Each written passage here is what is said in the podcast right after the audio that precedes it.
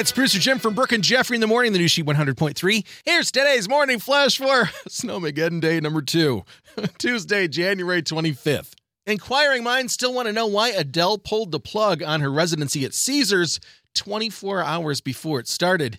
And now the rumors are abuzz that it sounds like she pulled the plug after producers wanted her to be raised from a platform from a swimming pool so it looked like she was floating on water and singing. Calling it a baggy old pond, she refused to do it, and the rest is recent history. We'll see how that goes. The SAT is about to get easier starting in 2024.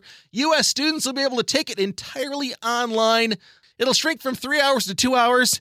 And oh, yeah, you can use a calculator on the math problems. This will make my mom and dad happy because that means I have a second chance at getting into Notre Dame and law school. And finally, not news, but an opportunity.